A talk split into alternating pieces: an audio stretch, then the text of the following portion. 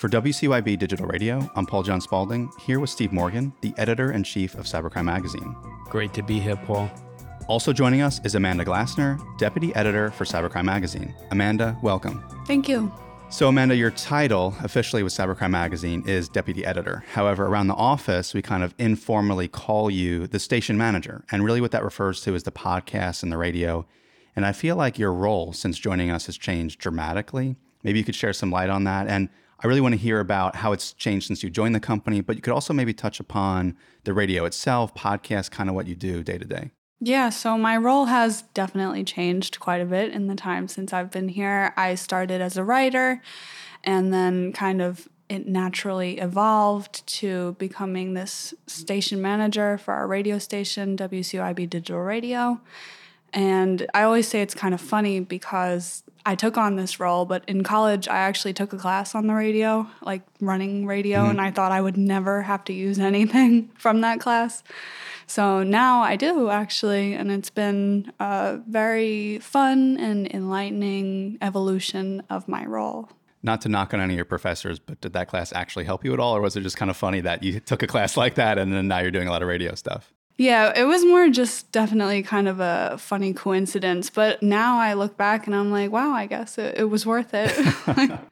so, how about the podcast? Because we've obviously done a lot more podcasts over the years. Maybe you could just tell us when you first joined, it seemed like we were doing, okay, a handful of podcasts, and now we're producing, it could be anywhere from maybe 10, 12 a week, depending on the week uh, with publishing podcasts. Maybe you could tell us a bit about that.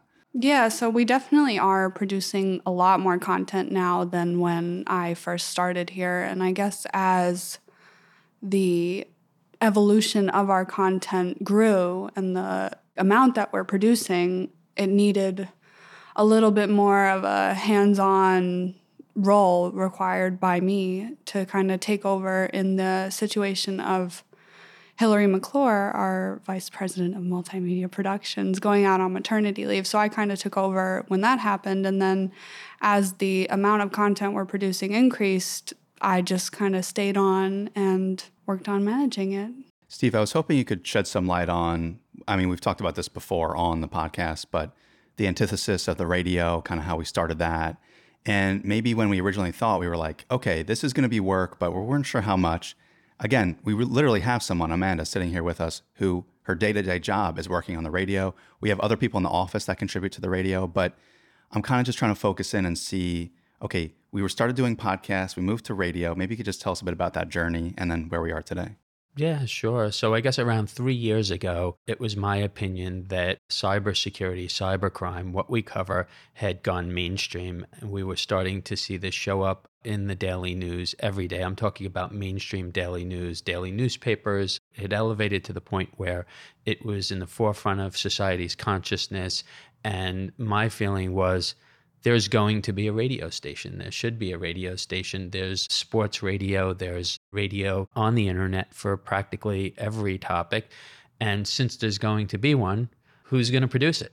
And it's either going to be us or somebody else. And it would be a shame if it was somebody else. So, you know, let's be the first and only and that led to a series of discussions with you paul and I'm, I'm, sure you can think back and remember those discussions. And it was uh, you know daunting. I think actually the first time we discussed it and i remember it we both walked away thinking yeah you know maybe we're really not going to do this yeah. because it was such a heavy lift. There were so many pieces involved.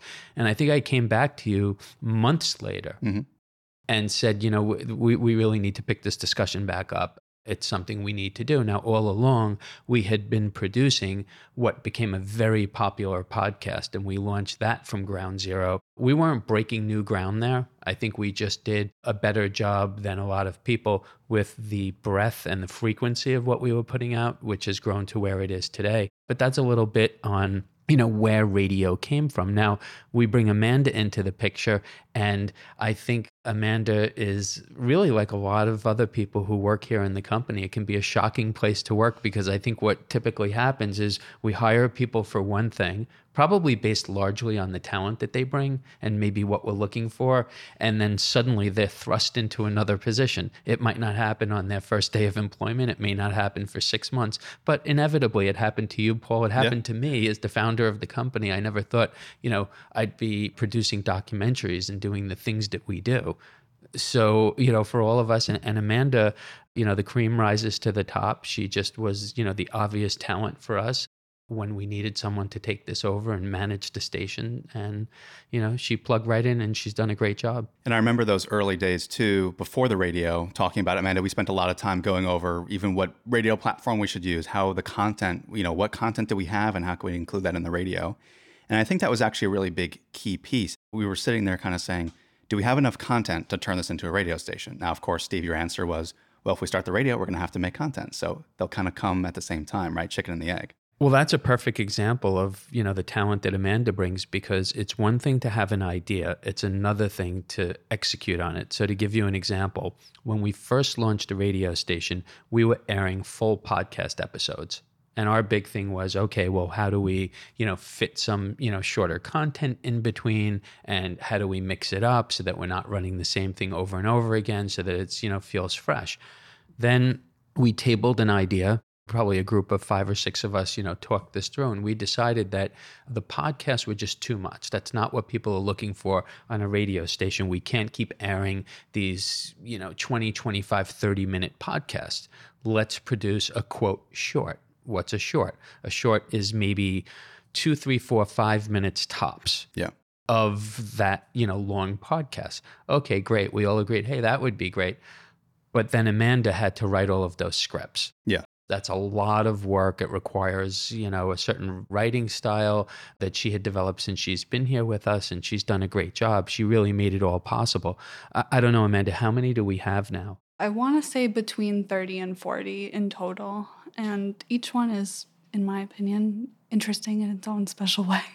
Yeah. So for anyone listening, I mean, that's a lot of work. You take, you know, 30 or, or 40, you multiply that by Amanda having to go back and listen to each one of those, maybe listen to it twice, and then to, you know, write around it and produce something that not only reads well, but you know, sounds good and it's a good listen for our audience. And it's a bit, you know, it does tap on those writing skills that you had Amanda coming in and that you were doing initially, but it's also converting writing skills to writing for an audio based content, which is you probably don't write the same way that you would write an article that you write a podcast short. They're probably completely different. Oh, yeah, no, definitely not. It's a big difference. And I think one of the, you could say toughest, but one of the most interesting things about working on the shorts is that you have to pull out an individual story from each 30 or 40 minute podcast. And that's not always the easiest to find, but once you do find it, it's a really nice, succinct piece of content.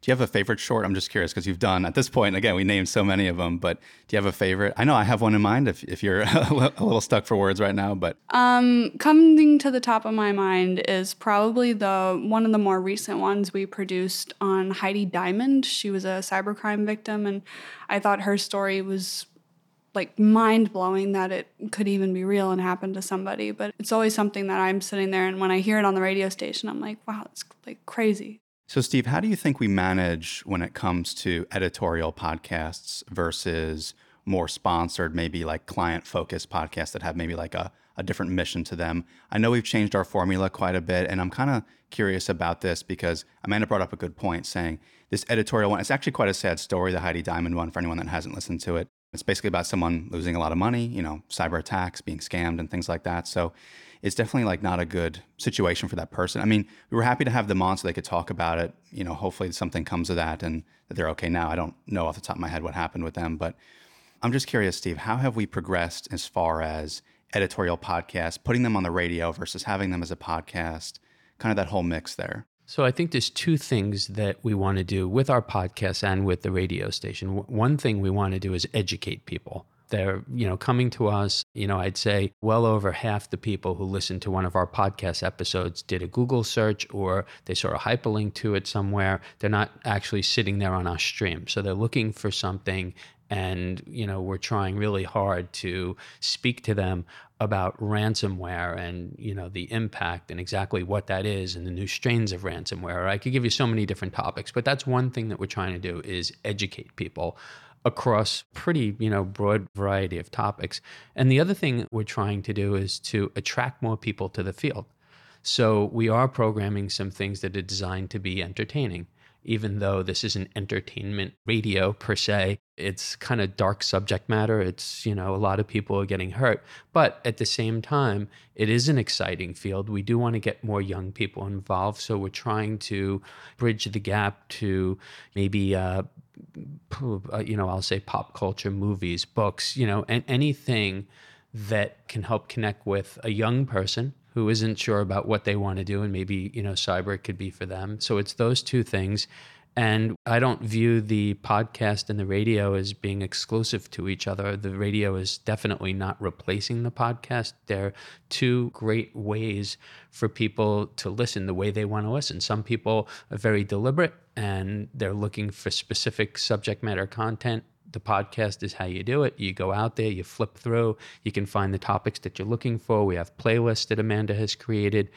And then there are other people who I think would like to just sit back and kick back and, you know, listen to cyber playing in the background while they're doing things. It could be driving, it could be commuting, it could be sitting at their desk working and you know, 7 by 24, we've got this cyber material for them. And I think one of the biggest changes I've noticed, certainly since we started the radio, and this was a big push by the three of us to figure out what can we include that does give an increased value to both the podcast and the radio, because we do treat them as a unifying thing. We borrow materials from both. They're kind of sharing the same content at times. Other times it's a little bit different or modified for one platform. But news programs in general for us, we do a lot of them. It's kind of actually surprising how many we do per week, even per day. We at least have one per day minimum. It's usually two per day because we have multiple hosts doing the news segments. I'm just going to name two people. The obvious one is Hillary McClure. Again, Amanda, you mentioned her before, VP Multimedia Productions. And she records our daily news segment, which runs Monday through Friday. We also have Scott Schober. He's been an author of a book, Hacked Again. You've probably heard him on our podcast, you've heard him on the radio. He does a lot of things. Amanda, I could be getting the exact number wrong, so you can correct me, but I know it's at least 10 plus news programs per week that we produce. And I'm just curious, how have you seen that change since we started the radio? Because we didn't have that at the beginning. We weren't even maybe thinking about news programs. We were thinking about shorter content, but not sure exactly how to convert that into something tangible for the radio. Yeah, so when we first started and we first launched the radio, the only news program we really had was the Global News, which we sourced from Feature Story News. I think they're a UK based company and they do excellent work. So, kind of that piece was the originating idea for us producing our own news content, which then became us producing a cybercrime news piece, which Paul mentioned airs every weekday. And then from there, it was, oh, maybe we could get a little more specific with the news we're airing. So we have the Hack Blotter, which covers the latest news and arrests kind of in cyberspace and then the venture capital report, the mergers and acquisitions report, and the crypto crime report. So, all across the week, we're getting those. And then from Scott, we're also getting the Cybercrime Wire, which is a daily piece that kind of goes into more depth on each current hack and the happenings in the industry. Steve, maybe you could touch a bit upon because we pull a lot of this material from the feeds that we have on our website. These are news based feeds of articles, a collection of articles that we curate that are to do with cybersecurity. We call it the Cybercrime Wire. That's like our main feed there. Steve, maybe you could talk a bit about how we take content from the editorial side. This is pure written material. Again, it's a curated list of articles from other places. It could be Vice News, it could be Fox News, it could be CNN, any major media that is producing content around cybercrime. We kind of curate and pull into our own list, and then we generate news out of that. Maybe you could talk a bit about that process. So the big thing there, Paul, has to do with the hosts. You just have to have people who are good on the radio, have a good voice, and then know cyber. And that's tough because those are two very different things. But you really can't be a commentator, talk to people about cyber without having some sort of background. So we're very fortunate in that we've got a great group of people. Hillary McClure, who you mentioned, our VP of multimedia production, has learned a lot about cyber, not her background, but I'd say she knows as much as anybody who covers it at this point. So she does a great job. We have Scott Schober, we have Dr. J, Alissa Abdullah with MasterCard, we have Heather Engel with Strategic Cyber Partners in Virginia. We have the former White House CIO, Theresa Payton. I could go on, but this is just a collection of fantastic people who are able to disseminate that for our readers. So, as you said, Paul, the Cybercrime Wire, you can go to cybercrimewire.com Every day of the week, you're going to find the latest hacks and data breaches and things of interest to our community. You can read it, or you can come tune in and get some unique commentary, and, and the host will give that to you. So before we go, guys, I just want to ask kind of any closing comments. Amanda, anything you often aren't in front of the mic. So any closing comments or thoughts you want to share with people? It could be about the radio, it could be about yourself, it could be about Cybercrime Magazine, whatever you want. Um, yeah, so I'm, I'm not always in front of the microphone, as you said. This is always fun. But any closing comments, I would say just listen to the radio station. You can visit it at cybercrime.radio. And if you have any feedback, you can provide that via the form on our website. I think we're always happy to hear outside opinions, and I'm excited to see what the future holds for us on the radio station and the podcast. Steve, any final thoughts? If you're a cybercrime victim, contact us. As Amanda said, use the form on our site. Go to cybercrimemagazine.com, click contact, and you know we'd be happy to talk to you. And the same is true for authors and experts and anyone who thinks they have something unique for our community. Get in touch with us, and you might be on the airwaves. Thank you guys so much for joining me. Glad to be here. Thank you, Paul. To follow all of our media, go to cybercrimemagazine.com.